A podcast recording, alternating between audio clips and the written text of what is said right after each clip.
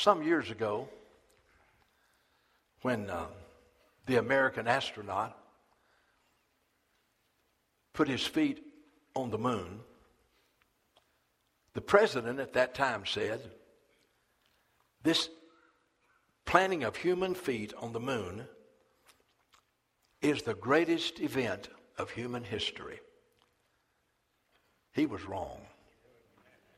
No, the greatest event of human history is when God stepped out of heaven and came into a manger in Bethlehem, and God put his feet on earth. That is the greatest event of human history. Do you realize that history, H I S T O R Y, is really his story? That's right. It's his story. Everything revolves around Jesus Christ and who he is and what he's done, what he's doing, and what he's going to do. I've just kind of been fascinated with the fact that history is his story. And so for the next three weeks, today, next Sunday, and the next Sunday, we're just going to look at his story. And we'll probably cover every area of history, his story. You know, it all begins in Isaiah chapter 7, verse 14. Notice what it says. Therefore, the Lord himself will give you a sign. Behold, a virgin shall conceive and bear a son, and ye shall call his name what? Emmanuel. And it says, it goes on and says, Therefore the Lord himself shall give it says, For unto us, wait a minute, that's, now you got it dark, now I can see it. So, um, the Bible says, a virgin would conceive, child would be born, his name would be called Emmanuel, which means God with us. Then Isaiah elaborated further on that story, and he said, For unto us a child is born, unto us. Unto us a son is given, and the government shall be upon his shoulder. And then, in trying to describe Emmanuel, God with us, his name shall be called Wonderful, Counselor, Mighty God, the Everlasting Father, the Prince of Peace. So there we have it. Isaiah, hundreds of years before, said Emmanuel is going to come into this world. God is going to invade humanity. God is going to come to earth and live among us. And he described what he would be like when he came wonderful counselor, Almighty God, Prince of Peace. But you know, these scriptures were fulfilled in the, in the New Testament. For example, we look at Matthew 1 21 through 23, and look what it says. And she shall bring forth a son, and you shall call his name Jesus, for he will save his people from their sin. Just pause there a moment. Look at that. We will call his name Jesus, for he will save his people from their sins. Emmanuel came on a mission. It was a clearly defined mission. And then you read the fulfillment of that promise in John 1, verses 1 through 4, and verse 14. I want you to look at this. Now, now you see, we're, we're, we're establishing the fact today, and we will the next few days, Sundays, that Jesus Christ is not a God, little g. Jesus Christ is God. Somebody asked Jesus not long ago, and she replied, this person replied, Well, he's a prophet. Oh, he's more than a prophet. Jesus Christ is God. He's Emmanuel, God with us, the promise of God invading history. So we go to John. He said, In the beginning was the Word, capital W. The Word was with God, and the Word, say it with me, was God. Not was a God. In the Greek it says, and the Word was the God. In the beginning was the Word, the Word was with God, and the Word was the God. Now, now notice what it says about him. It says in, in verse 2, he was in the beginning with God. Then in the third verse it says, now wait a minute, listen to this. All things were made through him. This word that was with God, this word that was the God, all things were made through him, and without him was nothing made that was made. And it goes on and says in the fourth verse, For get this, in him was life. Oh, the word that was with God, the word was the God, the word that through whom all things were made and were made for him. Guess what? It didn't say in him was death. It said in him was life. It's all about life. Emmanuel is all about life. Jesus is all about life. In him was life. And the life was the light of men. Well, so John wanted to be sure we understood who the Word was. So in verse 14, he makes the clearest statement that could be made. And the Word that was with God, the Word that was the God, the Word through whom everything was made and for whom everything made, the Word in whom there was life, and his life was the light of men. Look what it says. And the Word became flesh, took on him a human body. The Word became flesh and dwelt among us. And we beheld his glory, the glory of the only begotten Father, of the Father, full of grace and truth. So the Bible is absolutely clear that history is his story. It's all about God becoming flesh in the person of Jesus of Nazareth and living on this earth. You know, we celebrate his story all the time. We celebrate it year round. We celebrate his birth at Christmas. We celebrate his death, his crucifixion on Good Friday. In the spring of the year, we celebrate his resurrection from the dead and victory over death. At Pentecost, we celebrate that God came to dwell in his children again in the person of Jesus by the Holy Spirit. So, all year long, we celebrate his story. It's all about him, it's all about Jesus. History revolves around and is centered in the person of Jesus Christ. Every Sunday, every time we gather, what are we doing? We're celebrating his story. That's what we're doing. We're talking about him and who he is and why he came and what he did and how he has affected our lives. The greatest story ever told. You know, there was a movie with that title. My friend, it just wasn't told. That story is still being told. You know that, don't you? You know, uh, every Sunday we celebrate it. You know, I came across some quotes this week that would kind of amaze you. And, and when you realize who said them. Now, the first one was by H.G. Wells. He was not a believer. But I want you to listen to what he said about Jesus and history. He said, I am a historian. I'm not a believer, but I must confess as a historian, and, and this, I must confess as a historian, this penniless, I, I can't, I, for some reason that's not dark enough. I am a historian and I, am a believer, and I must confess as a historian that this penny, penniless carpenter from Nazareth irrevocably is the very center of history. Here's a, a historian, an unbeliever, saying that Jesus Christ is the center of history. It's all about Jesus. And then you go on, and here's another quote and, he's, he's, and let me go back to that statement there. Jesus Christ is easily the most dominant figure in history. H.G. Wells, an unbeliever, saying you cannot deny the facts. Jesus is easily the most dominant figure in history. Then you go on to the next quote, and it says, um, God, in many, I wish that was where I could read it darker. Is it? Well, I'm going to do the best I can.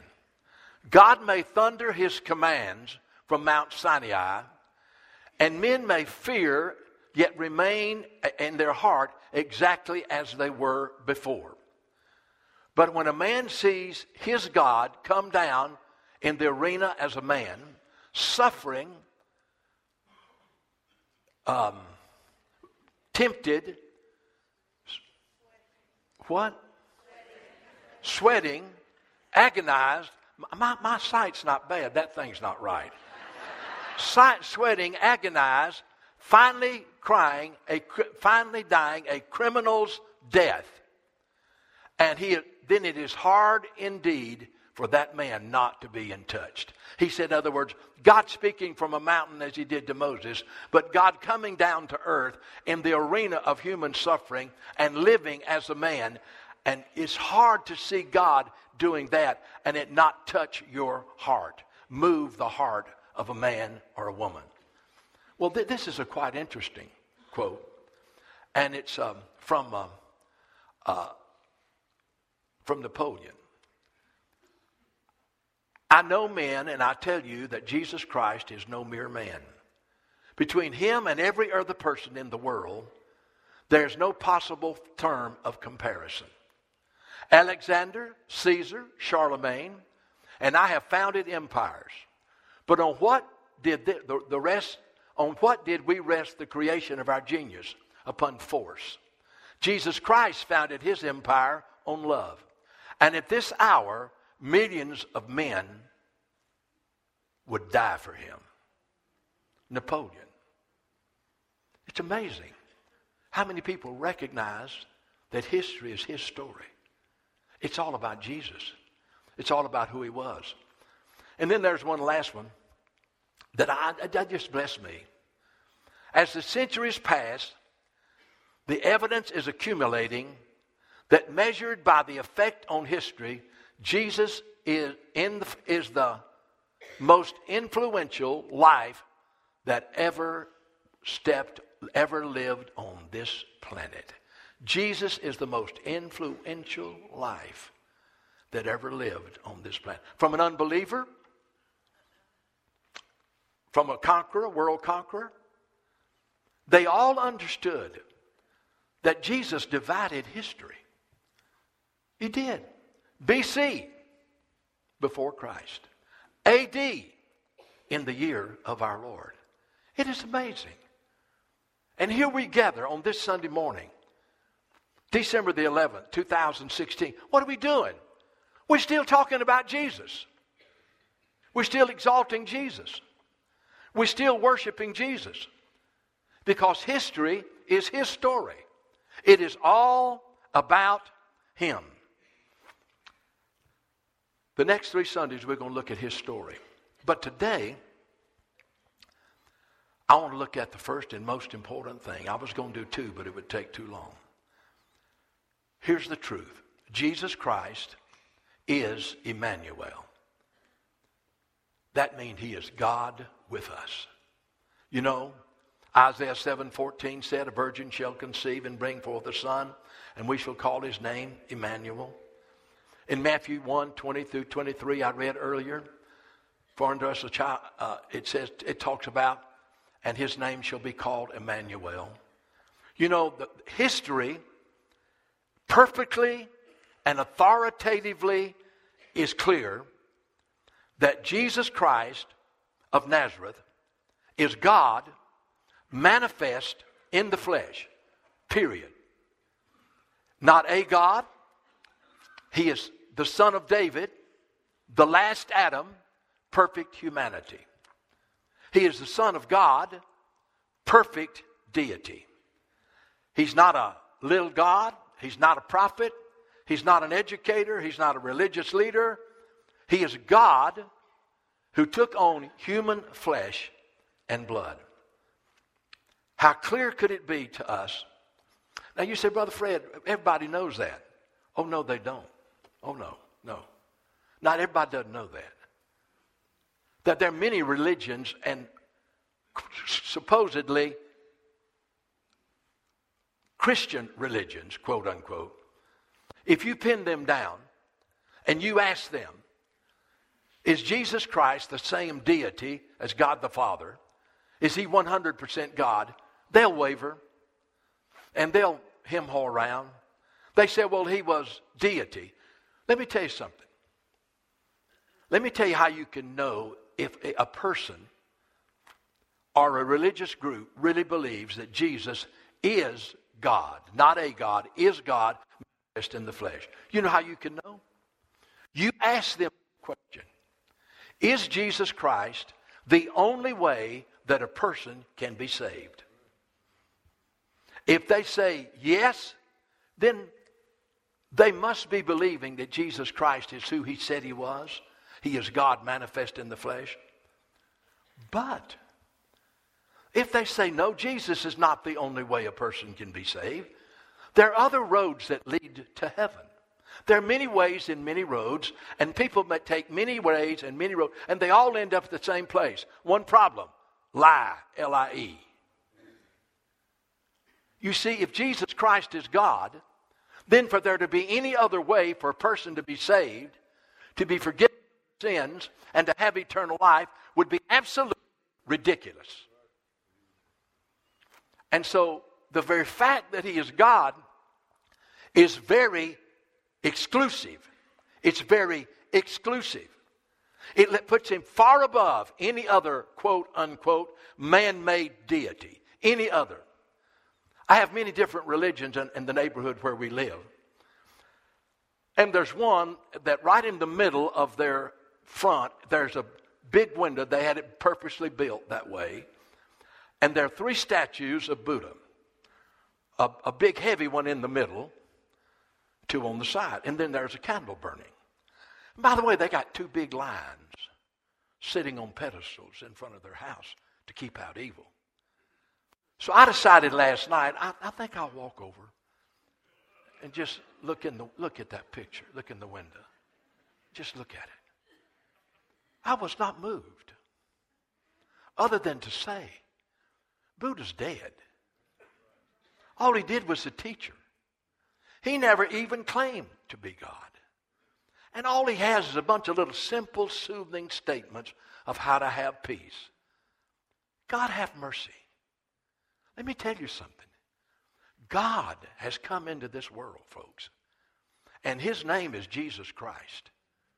And he is absolute perfect deity. And he is everything he and the Father are one. Now, I want you to look at Philippians chapter 2, and, and, and I want you to listen to what it says about him in verses 5 through 8. Let this mind be in you, which was in Christ Jesus. Well, what was his mind? Go on to the next verse. Who being in the form of God, I mean, I mean, he existed as God. Who being in the form of God, did not consider it something to be held on to, to be equal with God. Oh, he was equal with the Father. Now, in eternity, he will subject himself to the Father. But, but we're talking about at this point in history. The Bible says he did not consider it a thing, uh, made himself uh, uh think, think, make robbery to be equal with God. But he made himself of no reputation he made himself of no reputation, coming in the form of a taking the form of a bond servant, and coming in the likeness of men, and being found in appearance as a man. Now wait a minute. He did not consider a thing to be grasped to be equal with God, something to be held on to. But he laid aside his deity, stay with me, and took upon humanity. And not only did, just he did he take on humanity, he took on himself the form of a servant. But being found in appearance as a man, he humbled himself and became obedient to death, even the death of the cross. So, so Paul is saying, listen, he, he was in the form of God, deity. He, he said, no, I'm not going to hold on to this. I'm going to lay aside my deity and come into the world as the last Adam, as perfect humanity without a sinful nature. And I'm going to be obedient to the will of my Father. And I'm going to humble myself. And I'm going to die on the cross for the sins of man. Now you've got to understand. Who is this hanging on the cross anyway? Who, who is it? Who was it hanging on the cross?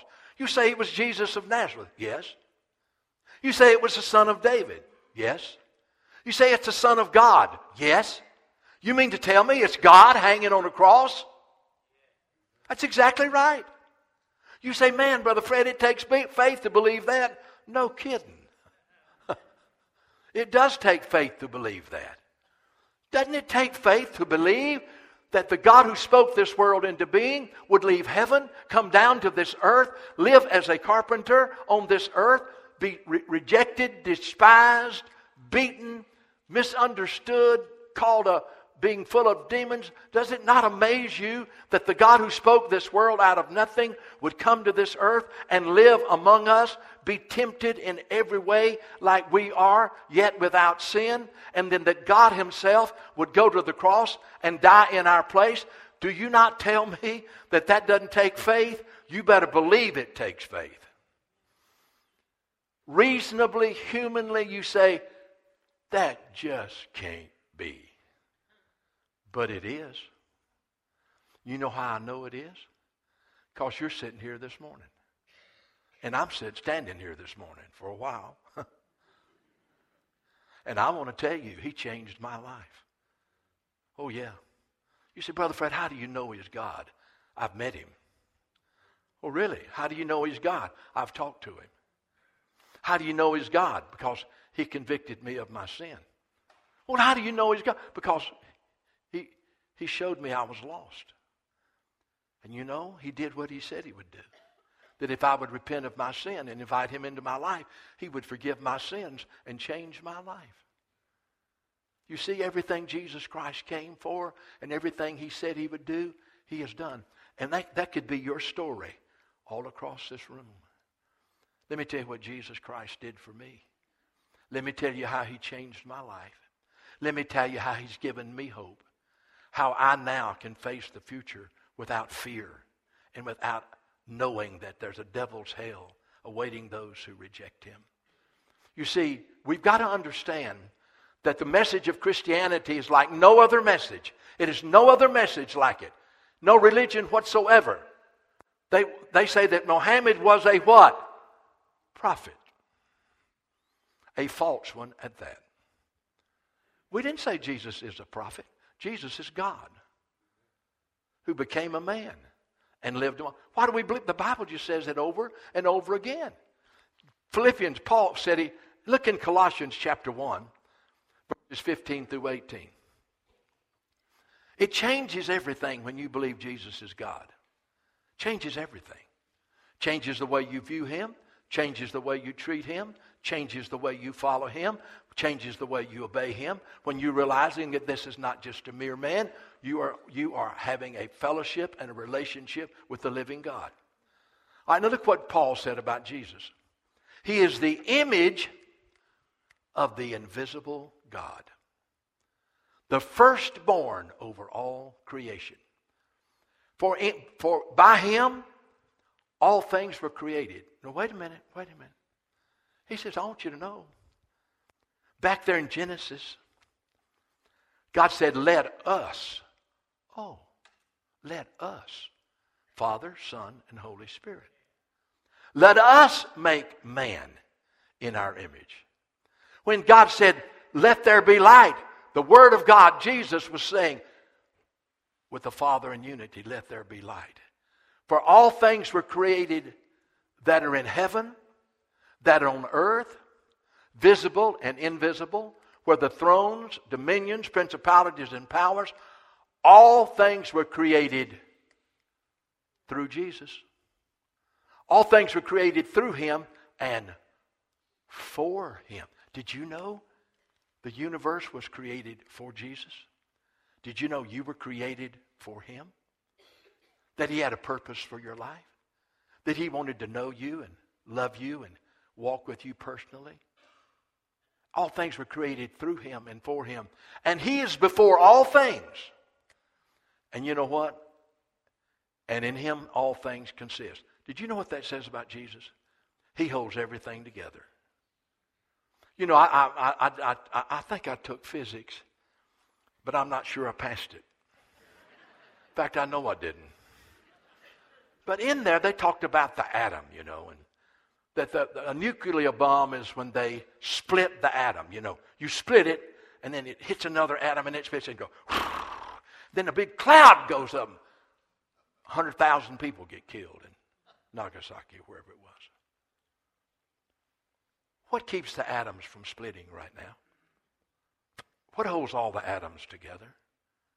What keeps this world tilted just right, spinning on its axis, so fast enough that we'll stay on, but not too fast that we will fly off? Who, who, is, it, who is it that keeps the sun just, uh, of the earth just far enough from the sun that we won't burn up, but close enough that we can have vegetation and things like that? All things were created through him and for him, and by him everything is held together. You take Jesus out of the equation, everything would go to go absolutely haywire. You know, I'm, I'm convinced that somehow people have lost the fact that Jesus Christ is God who came to live in this world. How could you treat him indifferently if he is God? How could you take him or leave him if he is God? How could you say no to his mercy and his grace and his forgiveness if he is God? How could you refuse to live for you? Why would you choose to live for yourself and not live for him if God invaded history so that you could be forgiven and be saved? Do you understand? The fact that He is God makes everything to me make sense. It is His story, and it's all about Him. And you know, I believe exactly what it says. In Him we live and move and have our being. He is our life. You know, I love that passage you see, they want to debate that Jesus isn't God. They want to debate that. I'm not going to waste my time. But let me just give you some verses. I want you to see this right from the Word of God. And by the way, what is our authority for what we believe? What's our authority for what we believe? It's not some professor in college that's never read the Bible and is an atheist. He's not the, he's not the authority for what we believe. He's like those people on Mars Hill where Paul said, Much learning doth make thee mad. Don't tell him I said that, but I, I'm telling you right now. Listen, don't tell me you don't believe in God and you don't believe in Jesus and you don't believe Jesus is God if you've never read this book and studied it and made it a, a, an, an given God an opportunity to speak to you. Don't even talk to me about it. If you're not interested enough to read it, then you're wasting my time. But I'll tell you what, the more you read it, and the more you read it, and the more you see the hand of God from Genesis all the way to Revelation, I am telling you, eventually you realize, praise God. This is the only book to live by and the only book to die by. And glory to God, I know how to live because the Bible tells me how to live. And I know what to believe because the Bible tells me what to believe. Glory to God, I don't have to listen to the mere opinions of men. I have the Word of the living God.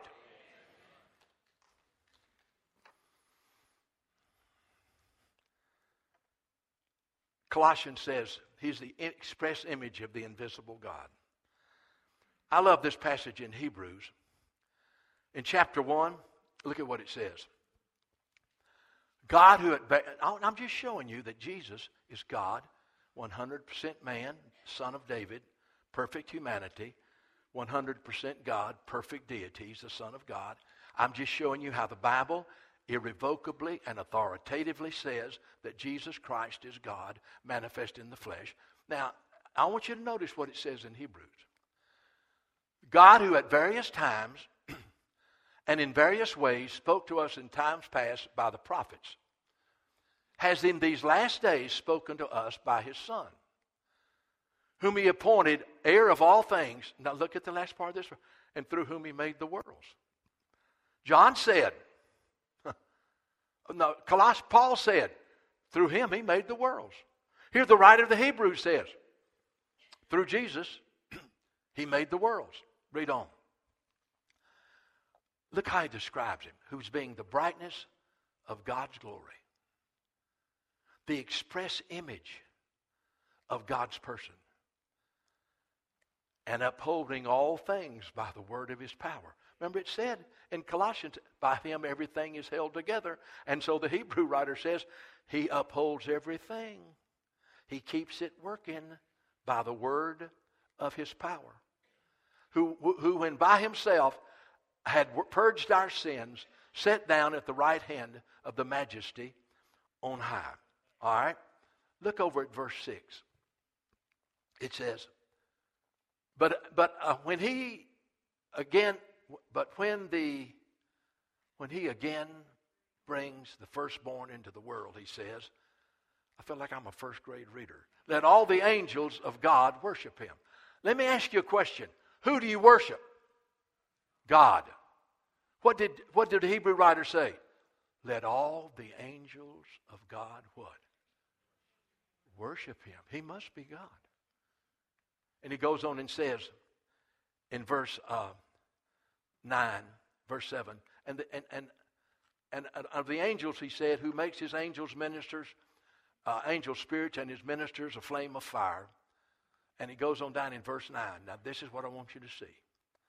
Now, if a Jehovah's Witness knocks on your door and wants to give you some of their literature and wants you to read it, you got to remember that they believe Jesus is a God, little g. He is not God, the God manifest in the flesh. And they'll say, well, over there in, in John 1, it says, and he was a God. That's not true. It says was he was the God. But I, I don't even have to show them that. Look at what it says here. Well, let me just show you what the, what the Father said about Jesus. You, you want to know if he's God? Look what it says. But to the Son, he says, he said to the angels, worship him. To the angels, you're going to be his ministers. But to Jesus, he said, to the Son, he said, Your throne, O God, is forever and ever. Your throne, O God? Oh, he's God. And a scepter of righteousness is the scepter of your kingdom. And so we just see the, the tremendous teaching of the Word of God that Jesus Christ is God manifest in the flesh. All right. Let me see. Right, good. I want to show you five things and then I'll be through. But my prayer is this that you'll be so convinced, according to Scripture, that Jesus Christ is God, manifest in the flesh, and that he suffered and died on the cross in your place and was re- rose from the dead for your justification, that you'll be so convinced that he is God. How could you ever offer him the leftovers of your life? How could you ever uh, try to work him into your schedule? My friend, if Jesus Christ is God, and he did what he did for me and you, how in the world can I ever give him anything but everything? You know, that, that song, All to Jesus, I Surrender, add that about a hundred times more. But I'm not sure we're convinced he's God. Well, as God manifested on earth, Jesus showed his power over nature. You see, God is over. Right, let me just give you an example. Jesus, the God man, manifested his power over nature. In, in, in Mark chapter 5, verse 35 through 41, Jesus decided they were going to cross the ocean, the, the Sea of Galilee in a boat. No, that is not right. That's not, is that Mark 5:36? That is not what I'm looking for. What is Mark 5:35? Wait a minute, I'm going to look it up. Because this is where uh, they were crossing the Sea of Galilee, and the disciples um, got scared and, and, and thought they were going to perish. And let me see what that is. I don't know how I missed that. But it's not the first time I've missed anything, in case you don't know it. All right, let's Mark 5 35. Okay.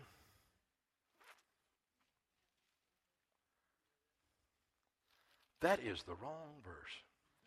Well, I'll tell you the story, okay? I always like to use the scripture. Well, Jesus just finished, a, um, is it chapter 4? Praise God, I didn't miss it, but one chapter. Let's look at chapter 4.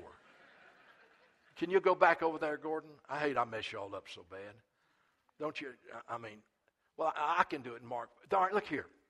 On the same day when evening had come, he said to them, Let's cross over to the other side. Okay. All right. And when the multitude and he and when they said left the multitude, they took him along in the boat as he was, and other boats were also with them. All right, go ahead. And a great windstorm arose, and the waves were beating into the boat, and it was already filling up. They're in trouble. And it was in, but he was in the stern asleep on a pillow. My goodness. And they awoke him and said to him, Lord, do you not care that we're fixing to perish? We are fixing to sink. Look at what he said. Then he arose and rebuked the wind and said to the sea, Peace be still. And the wind ceased, and there was a great calm. And look what the disciples said. Uh, he, he said to them, Why are you so fearful? Why that you have no faith? And then it says, And they feared exceedingly and said to one another, What kind of man is this that even the wind and the sea obey him? I tell you what kind of man he is. He's God. He created the sea, certainly it would obey him. He created the wind, certainly the wind. And so Jesus just said, I'll just show you the, the power of God over nature. I speak to the wind and it quits blowing, and I speak to the sea and it grows calm. But he not only showed his uh, power over nature, but over the physical body. I want you to look at Matthew 15, verse 30. All right, now look at this. Jesus is God. Do you think he has any power over this physical body? The great multitude came to him, having with them the lame, the blind, the mute, and the maimed, and many others, and they laid him them down at Jesus' feet, and he healed them. The lame, the blind, the mute, the maimed, and many others. And Jesus healed them. He's God. Nature obeys his voice. He's God. The body obeys his voice. He also manifested his power as God over the spiritual world. In Luke chapter 5, verses 20 through 24, this, y'all all know the story about the man who was paralyzed, and Jesus was in town, and he couldn't get up and walk, so his friends got him on a stretcher four people, you know, working together. They couldn't have been Baptists because they were all working together. You understand how I mean? How you get four Baptists to work on the part? You know, you get, you, this is your end, and that no, that this is my end. Wait a minute, I don't need to go there. But anyway, they got him to the house and could, couldn't get in, so they climbed up on the roof and opened the roof and let him down at Jesus' feet. Now, Jesus is God. Now, only God has the power to forgive sin. No man can forgive your sin. Oh, no, no. No church can forgive your sin. Zero. Only God. So, what does Jesus say to this man? The obvious thing was that he needed to be healed. But no, when he saw their faith, he said to him, Man, your sins are forgiven. Well, boy, that blew every one of them away. Who is this man that is, that is, is telling this man he's forgiving sin? forgiving his sin. Only God can do that. And so they just kind of got all up, tore up. And so it goes on in, in, in, in that chapter, and it says here that the scribes and Pharisees begin to reason who is this who, who speaks these things? Who can forgive sin but God alone? They knew only God could. But when Jesus perceived their thoughts, he said to them, Why, why are you uh, having reasoning in your hearts? What, what is easier to say? Your sins are forgiven? Or to say, rise up and walk? So that you'll know that I have the power to forgive sin, he said to the man, Sir, take up your bed and walk and go home. And so he took up his bed and walked. And you know why he did that? So they would know that his God. Oh, it's no question he could heal the physical body, but he had the power to forgive sin. See, Jesus, as God, showed his power and his authority in the physical realm. He showed it in, in the realm of nature. He showed it in the spiritual realm with the power to forgive sin. What did Jesus say in John 10 10? He said, I have the power to save you. I have the power to give you a life. He said, The thief comes, John 10 10 says, the thief comes to steal, this is the devil, kill and destroy. I have come, Emmanuel, God with us. I have come that you might have what? Life. And you might have it more abundantly. You might have it more abundantly. You know, Jesus had not only the power to forgive, he has the power to change your life. He has the power to transform your life. He has the power to take you from death to life. He has the power to take you from darkness to light. He takes the, has the power to take you out of the family of the devil and put you in the family of God. He has the power to make you a new creation where old things are passed away and all things have become new. You say, Brother Fred, are you telling me that Jesus can save the deepest sinner? You better believe he can. He can save the deepest sinner. He created them and he is God. And I want to praise God. We have a, a Savior who has the power to save anyone who will come to him in repentance and faith. Jesus manifested his power over nature, in the physical body, and in the spiritual realm. And by the way, he showed his power over the devil. One of my favorite passages is Luke 8 28. I love this passage. You know, Jesus has gone across the uh, Sea of Galilee and he's in the, in the Gadarenes, and it says there was a guy in there that was demon possessed, and they'd put chains around him and he'd break the chains and and he was just a wild man. They could nobody could tame him, and he'd scream at night and cut himself with stones, you know, and all that kind of stuff. Well, boy, when he saw Jesus, guess what? He he had more, uh, knew a lot more than a lot of people that don't have a problem know. When he saw Jesus, he cried out and fell down before him, and with a loud voice said, "What have I do to, to do with you, Jesus, Son of the Most High God? I beg you." Do not torment me. And the rest of the story is Jesus asked him what was his name. He said Legion. That means he had many demons. Many demons. And so Jesus commanded all the demons to come out, and they came out. And there were a b- bunch of pigs uh, over on the hillside. And the, and the demons asked him, Well, just let us go into the pigs. So Jesus said, Go ahead. Well, the pigs ran down to the hill into a lake and drowned. You say, What that's all about, Brother Fred? I have not got a clue. I don't have a clue. but all I know is it did it. Somebody said the pigs committed suicide. I don't know.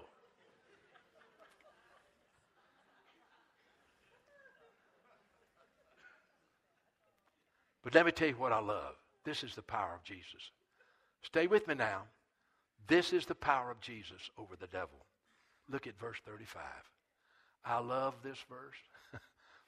then they went out to see what had happened and came to Jesus and found the man, the man who had the demons, had departed. Uh, they found the man from whom the demons had departed. Listen to this. Now, this was the guy that was breaking chains, screaming all night, cutting himself. And they found him sitting at the feet of Jesus, clothed and in his right mind. That is a good place to be. Sitting at the feet of Jesus. He changed him. He was never the same. Never the same. Never the same. You think he went back and fooled around with the darkness? Oh, no, no, no. He knew where Jesus brought him from. And he knew where Jesus brought him to. And he was sitting there clothed and in his right mind. And they all were afraid.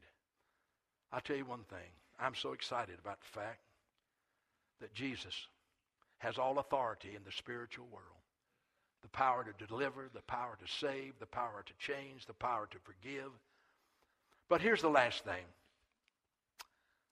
As God, Emmanuel, manifest in the flesh, he has power over nature, power over the physical body, power in the spiritual realm, and he has power in the eternal realm. Don't you love the story of Lazarus? I love that story. Word got to Jesus that he was sick. And Jesus, it wasn't but about a day's journey from Jerusalem to where Lazarus lived. But you know what he did? He, he decided to hang around for two more days. You don't ever you don't don't think you've got God's mind figured out. Well, why don't he do it right now? And why in the world did he hang around two days? Why didn't he go on down? Listen, if you if you could figure God out, you would be God. You don't have to understand everything God's doing in your life, and you don't have to understand how He's doing it. You just got to trust Him. Did you hear what I said? Well, I can't figure out what God's doing. Look, look to Him, listen to Him, seek Him, trust Him. When He wants you to know, He'll tell you. Why is He letting me go through this? I guess Mary and Martha said, Well, we sent message to Him four days ago. He could have been here in a day. What's He doing? Why isn't He here?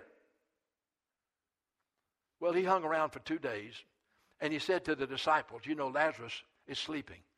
They said, Well, I'm glad to know that. He must be better.